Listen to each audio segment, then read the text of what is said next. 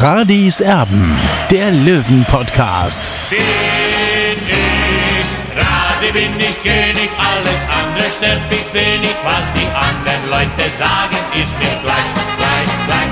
Bin ich Radi, ja, ja, ja, bin ich König, ja, ja, ja, und das Spielfeld ist mein Königreich.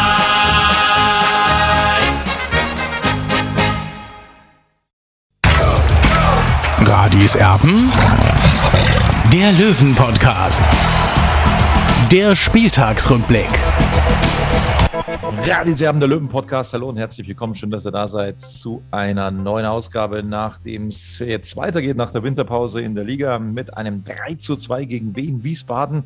Das war tatsächlich ein Sieg des Willens. Also sehr, sehr tolle Moral, die wir gesehen haben bei den Löwen. Wobei es auch überhaupt nicht gut losgegangen ist. Und da war man Olli ähm, ins Boot nehmen, Olli Servus. Also war schon so, dass das jetzt vom Beginn an nicht die beste Leistung war des TSV 1860. Da haben wir schon ähm, gedacht, oh, oh, ob das funktioniert. Ja, Tobi, du hast das richtig analysiert. Das hat mich äh, teilweise dann am Anfang an äh, die Niederlage gegen Waldhof Mannheim erinnert. Aber wir haben ja in der letzten Ausgabe äh, vom Geist von Belek gesprochen und das war ja nicht nur einfach dahergeplappert, sondern meine oder unsere absolute Überzeugung, dass die Tage in der Türkei hilfreich für 60 waren auch wenn im Vorfeld natürlich einige Experten in den Social-Media-Kanälen das Trainingslager verurteilten und sagten, man dürfe da gar nicht ins Hochrisikogebiet reisen. Und dann ist ja noch der Erdogan da. Also das, was die Löwen gegen Wiesbaden geliefert haben, das war hohe Psychologie und vor allem, man hat eine Einheit auf dem Platz gesehen. Und so ein 0 zu 2 umzubiegen, das ist kein Kinderspiel. Also schneller 0 zu 2 Rückstand, das ging verdammt verdammt flott, äh, leider Gottes. Und da haben wir schon gedacht, mein Gott, äh, was soll denn das werden jetzt in dieser Partie? Noch dazu beim 2-0, da müssen wir natürlich auch nochmal ganz speziell darauf eingehen. Die Löwenfans haben getobt, nicht nur die Fans, sondern auch die Verantwortlichen auf der Tribüne, Geburtstagskind, Reisinger und wie sie alle heißen. Ähm, also da gab es äh, wilde Proteste, logischerweise am Schiedsrichter. Ich habe mich heute übrigens nochmal bei einem ehemaligen Drittligaschiedsrichter und äh, Schiedsrichterassistenten der zweiten Liga erkundigt. Und der hat mir gesagt, bei dieser Szene, es ist kein nachdem, Abseits. Ich muss unterbrechen, nachdem ich gesagt habe zu dir, für mich war es kein Abseits. Ja, ähm, ich bin nach wie vor der Meinung, dass es abseits ist, auch wenn es die Regel anscheinend nicht hergibt. Nochmal, der Schiedsrichter sagt, es ist kein Abseits, es ist keine Abseitsstellung. Ich kann es selber nicht fassen, um ehrlich zu sein, weil Salga da schon vom äh, Mann, der da passiv war, natürlich irritiert worden ist. Ist ne, natürlich eine Situation, die nicht jeden Tag so vorkommt, aber äh, ich finde schon, dass man da durchaus drüber nachdenken darf, diese Situation dann auch abzupfeifen. Also ein Spieler stand da, ich glaube, zwei, drei Meter im Abseits und zwei Spieler sind gleichzeitig losgelaufen. Der Spieler, der im Abseits stand, kam zwar nicht an den Ball, aber Salga wusste erst nicht, hey, äh, zu wem soll ich jetzt eigentlich hinlaufen? Und dann war die Szene eigentlich schon vorbei. Dann wurde auch noch irritiert, wurde auch noch äh, umgerempelt äh, oder, oder, es, es kam, kam, zu einem Kontakt, sagen wir es mal so, von wem der jetzt ausgeht, äh, ist, ist dann äh, jetzt nicht mehr entscheidend. Ähm, entscheidend ist, dass Salga dann den entscheidenden Zweikampf nicht mehr gewinnen konnte und äh, somit das 2 zu 0 für Wien Wiesbaden fiel. Also eine ganz, ganz äh, seltsame Situation, aber das Regelwerk sagt wohl kein Abseits. Es ist, klingt komisch, ist aber tatsächlich so. So, jetzt kümmern wir uns um die Löwen, die dann ähm, das Spiel tatsächlich gedreht haben. Also das war wirklich wirklich eine absolute Willensleistung. Ich, ich, bin wirklich begeistert, auch wenn das spielerisch jetzt vielleicht nicht das Gelbe vom Ei war, von vorne bis hinten, braucht man nicht drüber zu diskutieren. Aber was die ähm, an, an, Willenskraft da reingelegt haben, à la Bonheur, also das war tatsächlich ganz, ganz stark von den Löwen. Schauen wir nochmal kurz auf den Spielverlauf, auf die Torschützen. Es gab dann das 1 zu 2 in der 36. Minute durch Semi Baker hier durch einen äh, Kopfball, der dann äh, reingegangen ist. Ganz starke Aktion, wobei man auch dazu sagen muss, dass Baker hier beim 0 zu 1 schon versucht hatte, das Ganze wirklich äh, noch zu retten, die Kohlen aus dem Feuer zu holen. Erst hatte Marius Wilsch einen Zweikampf verloren. Dann ging der Ball aufs Tor. Baker hier köpfte den raus und dann ähm, hatte Deichmann nicht mehr damit gerechnet, äh, den Zweikampf abgeschenkt, wonach dann Carstens das Tor gemacht hat. Aber Baker hier also nicht nur hinten mit einer äh, klasse Leistung, sondern dann eben auch vorne mit dem 1 zu 2. Und äh, fünf Minuten nach Wiederbeginn fiel dann das 2 zu 2 durch seinen Nebenmann, durch Stefan Salger. Also der war dann erfolgreich mit dem 2 zu 2 und Richard Neudecker verwandelte einen Freistoß in der 69. Minute zum 3 zu 2, wobei da auch Lex abgefälscht hat, aber das Tor gehört wohl Richie Neudecker. Da war man sich im Fernsehen dann auch nicht so ganz sicher, ob das dann äh, Neudecker zugerechnet wird oder Lex, aber es ist wohl Neudeckers Tor. Also eine ja, durchaus starke Willensleistung des TSV 1860. Das war richtig, richtig gut. Und jetzt wollen wir die Löwen dann einfach mal bewerten, was wir denn so gesehen haben, wie wir die Löwen so gesehen haben. Fangen an, Olli logischerweise bei Marco Hiller im Tor. An den Gegentoren kann er nicht viel machen. Zwei Gegentore ist natürlich nicht gut für einen Torwart, brauchen wir nicht reden, aber ähm, ich würde ihm eine 3 geben. Ich glaube, du auch, oder? Ja, ich habe ihm auch die drei gegeben. Marco Hiller an den Gegentoren kann er nichts machen. Trotzdem muss man auch festhalten, äh, zehn Gegentore in den letzten drei Heimspielen. Ja. Äh, und er ist das ein oder andere Mal auch am, an, an einer Flanke vorbeigehupft. Also ist es noch eine drei für ihn. Natürlich in der Gesamtbewertung auch gesehen, äh, Note drei für Marco Hiller. Eine Note 3 bekommt Marius Wilsch von mir nicht. Ähm, zum einen äh, war er natürlich an diesem ersten Gegentor hauptverantwortlich, als er den Zweikampf nicht gewonnen hat das sah nicht gut aus. Also da kam er überhaupt nicht in den Zweikampf hinein. Und ähm, ja, war dann eben mitverantwortlich, dass es dieses 0 zu 1 gegeben hat. Danach eben noch Deichmann, das habe ich gesagt, der dann den zweiten Zweikampf verloren hat. Aber äh, Wilsch hätte den Ball wegköpfen können. Äh, er kam nicht hoch äh, und ähm, dementsprechend gab es dann das Gegentor von mir. Die Note 4 muss auch noch einschränken, dass es natürlich ja, bitter für ihn war, weil er verletzt raus musste, wahrscheinlich dann auch für den Pokal fehlen wird, auch wenn es vorsichtige Entwarnung gibt, Olli. Ja, man könnte ihm auch die 4 geben, weil er ist nach 28 Minuten verletzungsbedingt runter. Zu diesem Zeitpunkt war es 0 zu 2 gestanden, keine Frage, Tobi. Aber trotzdem, äh, ich, ich, ich ziehe mich da ein bisschen, ich gebe ihm gerade noch die 3. So, damit sind wir bei den Innenverteidigern Semi Belka hier. Äh, ja, also ich finde eine, äh, eine richtig ordentliche Vorstellung, die er hingelegt hat. Hat teilweise in der Vorrunde sehr wackelig gespielt. Das war der alte Semi Belka hier, so wünschen wir uns das. Von mir die Note 2 ja, die Körpersprache von Semi Belka hier war deutlich besser eben als in der Vorrunde.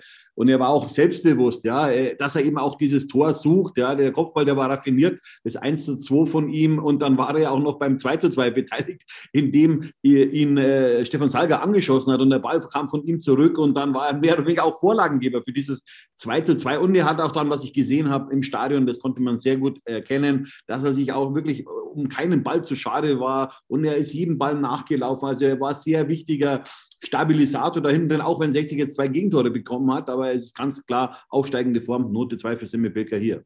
Finde ich auch. Stefan Salger steht dem in nicht viel nach, auch er mit einer ordentlichen Leistung, wie ich finde, bei den Gegentoren. Auch kann man ihm jetzt keinen großen Vorwurf machen. Also da war er eigentlich nicht so ähm, involviert in die jeweiligen Situationen. Logischerweise beim 0 zu 2, bei dieser Abseitssituation, als er da hinterhergelaufen ist. Aber da muss ich ihn nochmal, da muss ich ihn einfach in Schutz nehmen. Also eine sehr, sehr kuriose Szene, wie ich finde. Note 2 gebe ich auch äh, an Stefan Salger. Ja, wie gesagt, ich habe ihm auch die Note 2 gegeben. Äh, vor allem, weil er ist ja auch dafür verantwortlich. Er sollte nach dem Aus von Sascha Mölders mehr Verantwortung übernehmen. Ja, er sollte noch mehr in dieses Teamgefüge eingreifen. Und das habe ich schon gesehen. Ja, er ist dafür auch verantwortlich, dass 60 wirklich so in, im Kollektiv so performt hat und äh, deswegen auch die Note 2,5. Und natürlich auch, weil er ein Tor gemacht hat. Und es kommt ja nicht so oft vor, äh, dass Stefan Salger trifft. Philipp Steinhardt, äh, Licht und Schatten, finde ich persönlich. Es war jetzt nicht sein auffälligster Auftritt, den er im Trikot des CSV 1860 hatte. Deswegen eine ja, ordentliche Note 3. Ja, Tobi, du hast es richtig analysiert. Äh, ich würde ihm auch die drei geben. Es war ein Auftritt mit Licht und Schatten und aber weil 60 eben im Kollektiv äh, da hier am Samstag gepunktet hat, äh, entscheide ich mich dann eben für die drei bei ihm. Janik Deichmann, äh, wenn man an Gegentoren mit Schuld ist, dann äh, gibt das eben eine Abwertung. Da brauchen wir nicht drüber zu diskutieren. Auch von ihm eine ja, mittelmäßige Leistung und dann eben äh, gab es die Situation, die ich schon beschrieben habe. Also erst verliert Wilsch den Zweikampf, dann klärt Belker hier auf der Linie und dann rechnet Deichmann eben nicht mehr damit, dass Belker hier den rausköpft und verliert den entscheidenden Zweikampf ähm, gegen Carstens, der neben ihm frei einschießen darf. Da muss er einfach gedankenschneller sein, da muss er reagieren in dieser Situation. Das hat er nicht getan, er hat ihm nur hinterher gesehen. Ja, und deswegen gibt es für ihn eben keine Note 3, sondern Note 4 von mir. Ja, ich gebe ihm die Note 3, Tobi. Es war eine durchwachsene Leistung. Äh, Aber man muss auch sehen, Yannick Deichmann hat die Vorrunde eben äh, die meiste Zeit hinten rechts gespielt. Da hat er mir eigentlich sehr gut gefallen. Ja, da, da konnte er sein Spiel besser einwirken auf das Ganze, auf, auf das Löwenspiel. Im Mittelfeld, ähm, da muss er sich erst so ein bisschen reinfinden. Und was mir dann schon aufgefallen ist, auch so nach dem 3 zu 2, hat sich 60 schon brutal reindrücken lassen von, von keiner guten äh, Wiesbaden-Mannschaft aus meiner Sicht. Also das muss ich auch nochmal klar betonen, Wiesbaden hat nicht mehr diese Qualität wie in der Vorrunde. Also da hat der Trainerwechsel nicht unbedingt äh, ins, ins, Positive geschlagen. Also unter Rüdiger Rehm habe ich eine ganz andere äh, Wiesbaden-Mannschaft gesehen, eben als jetzt unter Markus Kauczynski. Aber trotzdem noch die Note 3 für Yannick Deichmann um da auch nochmal kurz über den Tellerrand hinauszuschauen, ich konnte den Trainerwechsel auch überhaupt nicht nachvollziehen in Wiesbaden, aber das mal ganz nebenbei. Ähm, damit sind wir mittlerweile angekommen bei Dennis Dressel. Auch das war eine ja, ordentliche bis mittelmäßige Leistung ähm, von Dennis Dressel, Note 3 von mir.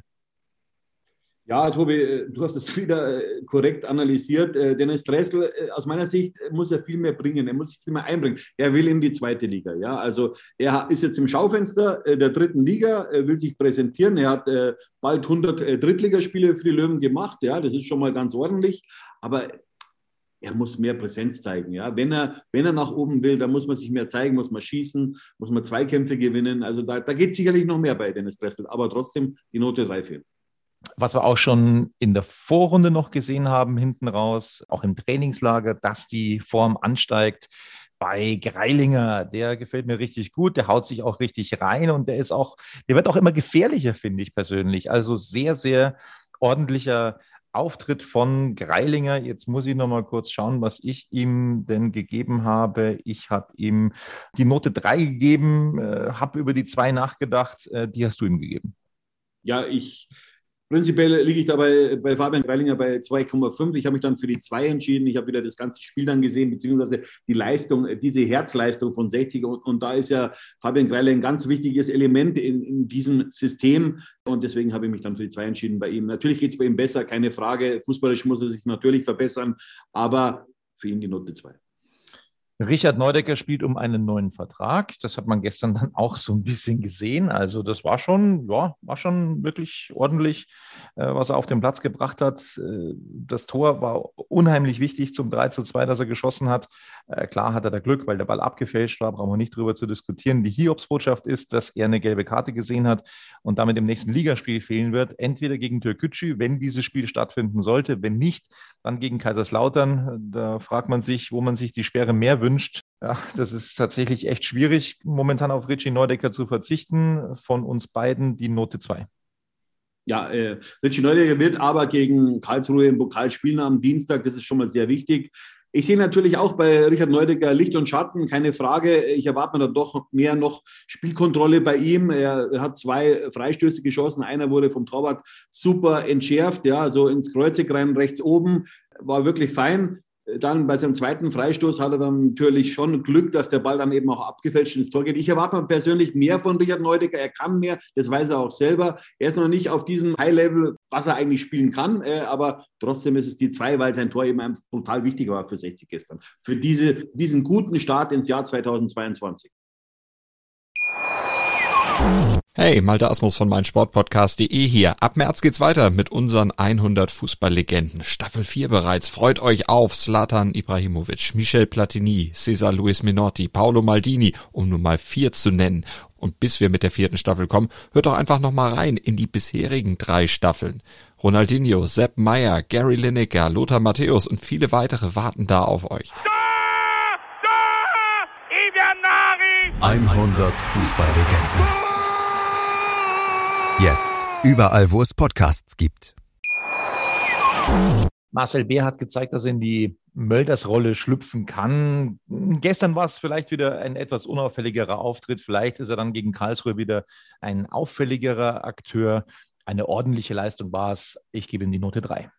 Ja, Tobi, richtig. Er war sehr unauffällig, aber er hat den Freistoß rausgeholt vor diesem 3 zu 2 und äh, ja, deswegen war es gerade noch die Note 3 für ihn. Aber trotzdem im Kollektiv, er ist viel gelaufen, das muss man auch immer mit einberechnen. Äh, aber so, so, so Glanztage wie jetzt zum Beispiel äh, in Würzburg oder gegen Dortmund, das wünschen wir uns natürlich alle. Und Äh, ich hätte nicht gedacht vor der Saison, muss ich ehrlich sagen, dass er zweistellig treffen wird in dieser Saison, aber das wird er schaffen. Ja, er hatte schon acht Treffer äh, und Chapeau. Beim Kapitän bin ich ein bisschen zwiegespalten. Auch da war es jetzt ähnlich. Auch das war ähm, ja durchaus ein ordentlicher Auftritt. Ähm, wir haben aber in den letzten Wochen auch durchaus einen auffälligeren Stefan Lex gesehen. Ich schwanke und gehe mit dir mit, gebe ihm gerade noch die Note 2. Tobi, da verstehe ich jetzt nicht ganz, warum du den so kritisch siehst, denn er war an allen drei Toren beteiligt. Er hat sich brutal engagiert für die Mannschaft. Ja, er, ist mit zurückgelaufen, hat Zweikämpfe gewonnen an der Seitenlinie. Ich kann mich da an einen Lauf erinnern, wo er wirklich hartnäckig dahinter war, dass er diesen Ball noch für sich erkämpft und, und, und diesen Ball hat er eben außen gewonnen an der, auf der Höhe der, der Trainerbank. Und, und, und, das will ich von Stefan Lex sehen. Er war sehr engagiert, Note 2 für ihn. Er hat wieder dem Spiel seinen Stempel aufgedrückt. Wie gesagt, also Note 2 habe ich ihm ja gegeben. Das ist äh, gut und ähm, insofern, äh, wie gesagt, wir haben ihn teilweise etwas auffälliger gesehen, auch noch äh, im Trainingslager oder in den letzten äh, Wochen dann vor der Winterpause. Ja, aber Tobi, er, weil er, Tobi, nur weil er kein Tor gemacht hat. Also das ist bei mir, das ist zu einfach. Äh, ich muss sagen, wie er sich einbringt bei 60, das ist ein ganz anderes Gesicht als in der letzten Saison zum Beispiel von Stefan Lex. Ja, er ist befreit, er hat im Trainingslager seine Scherzchen gemacht und das kommt auch 60 München zugute, dass wieder sein Vertrag sich automatisch verlängert hat. Man merkt, er ist jetzt nicht mehr blockiert, an was das auch gelegen hat ich finde Stefan Lex und, und, ich muss ehrlich sagen, ja, ich habe nicht mehr erwartet, dass er nochmal so einen Turnaround schafft und, und, und Chapeau, muss ich sagen. Eindeutig, also bin ich ganz deiner Meinung. Dann kommen wir zu den Reservisten, respektive zu den Einwechselspielern. Für Marius Wilsch kam in der 28. Minute, gab da noch eine taktische Umstellung, Keanu Staude in die Partie. Du hast ihm die Note 3 gegeben, auch die bekommt er von mir ja, äh, Keanu Staude äh, ist halt so, ist so, so, ein schlampiges Talent, äh, will ich sagen. Er kann viel mehr. Ja? Also äh, Michael Kölner hat am Trainingslager auch gesagt, ja, also der kann auch die Rolle von Richard Neudecker spielen. Ja, er hat wirklich das fußballische Rüstzeug dazu, aber er ist zu schlampig. Ja, er, er muss noch mehr investieren in das Ganze. Aber er war dabei, wie 60 dieses Spiel von 0 zu 2 auf 3 zu 2 umgebogen hat. Äh, das verdient meinen Respekt. Deswegen die Note 3 für ihn. Bei Quirin Moll haben wir gelernt, dass er jetzt anscheinend erster Einwechselspieler für Michael Kölner ist. Das war gestern nicht so. Er kam in der 78. Minute für Richard Neudecker hinein, um das Ganze dann nach Hause zu bringen.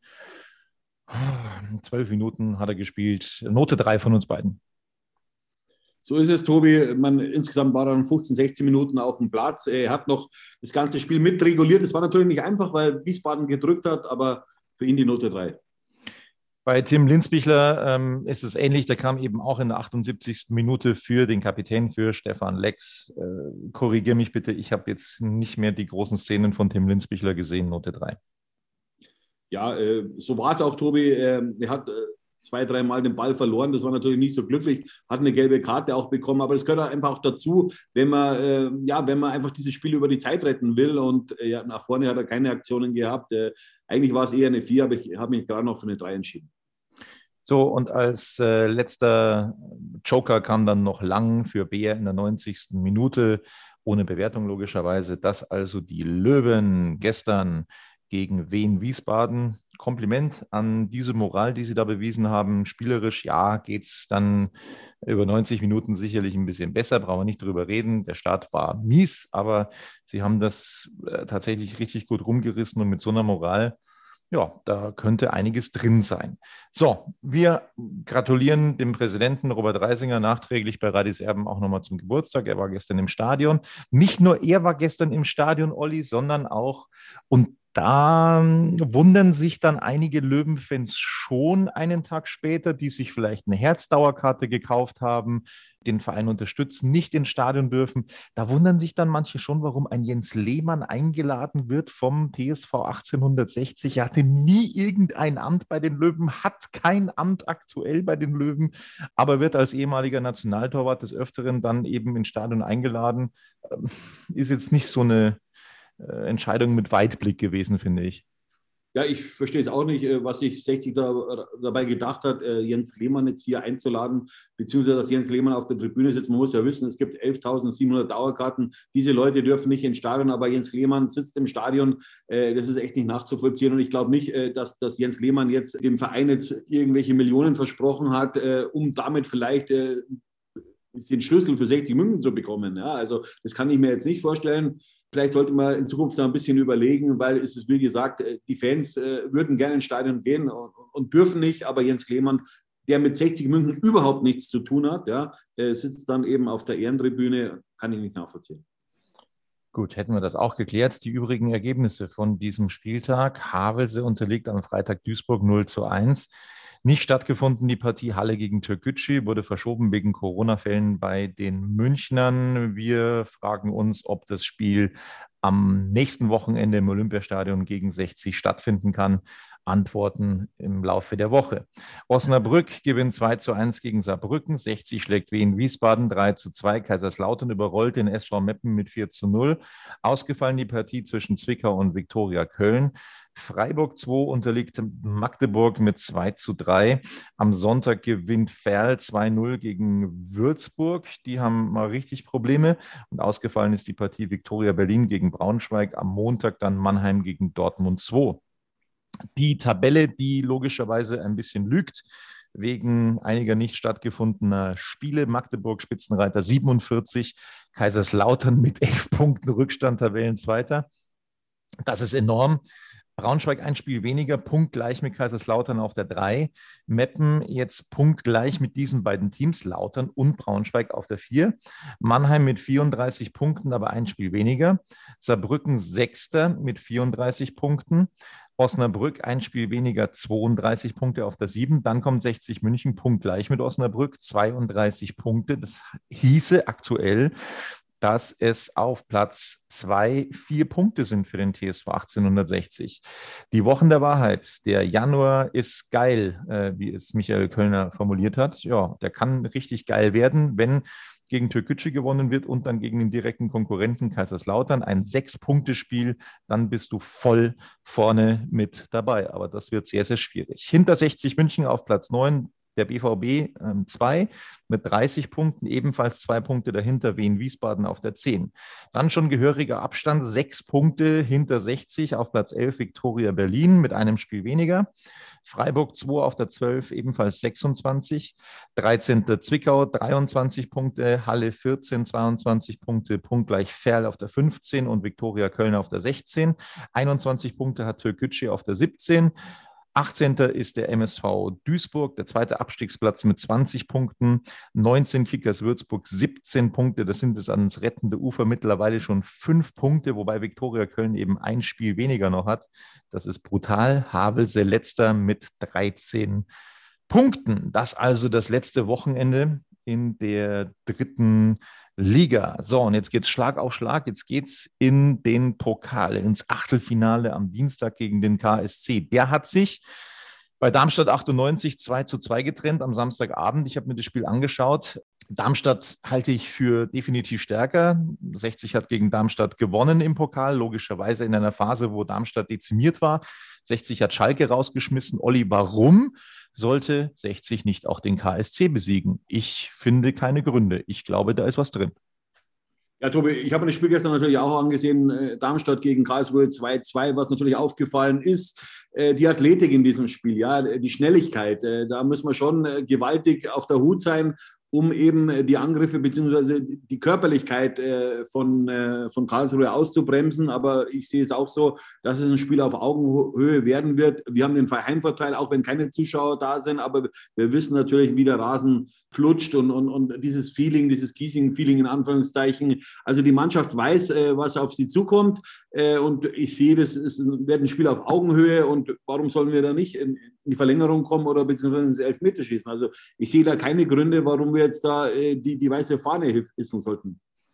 Also, wie gesagt, ich äh, halte das auch für möglich für den TSV 1860, durfte jetzt auch den KSC schon einige Male begleiten ähm, in dieser Saison bei Sport 1 und werde dann am Dienstag auch mich um dieses Spiel 60 München gegen den KSC kümmern. Also da bin ich sehr gespannt, wie sich 60 präsentieren wird. Und es gibt dann auch eine Premiere im Grünwalder Stadion, Olli. Zum allerersten Mal auf Giesings Höhen gibt es äh, nicht nur die Torlinientechnik, die 60 ja schon mal hatte diese Torlinientechnik in den Relegationsspielen gegen Jan Regensburg, wo es dann runtergegangen ist. Da gab es die Torlinientechnik in der Allianz Arena und auswärts in Regensburg, aber jetzt zum allerersten Mal mit Löwenbeteiligung der Video Assistant Referee. Also es wird zum ersten Mal der VAR zum Einsatz kommen.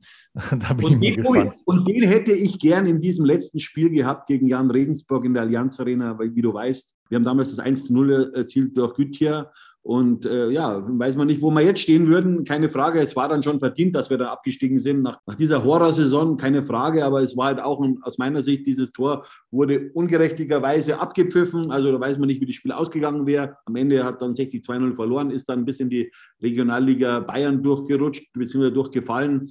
Wir erinnern uns leider mit Schrecken dran, 2017. Aber jetzt zum ersten Mal eben der VAR und die Torlinientechnik im Grünwalder Stadion. Ja, ich bin ganz deiner Meinung. Also, wenn du dann 1-0 führst in so einem Spiel, die Kulisse 60.000 da im Rücken hast, dann wäre das womöglich auch ein bisschen anders ausgegangen. Ja, also ich bin absoluter Befürworter ähm, des Video Assistant Referee, keine Frage. Passieren da auch Fehler, keine Frage. Gibt es da auch immer wieder Diskussionen um die Auslegung des Video Assistant Referees? Äh, es passieren auch Fehler, ja, überhaupt keine Frage. Es gibt weiter Diskussionen am Stammtisch, aber, und da glaube ich ganz fest daran, dass der Fußball durch den VAR schon ein bisschen gerechter geworden ist.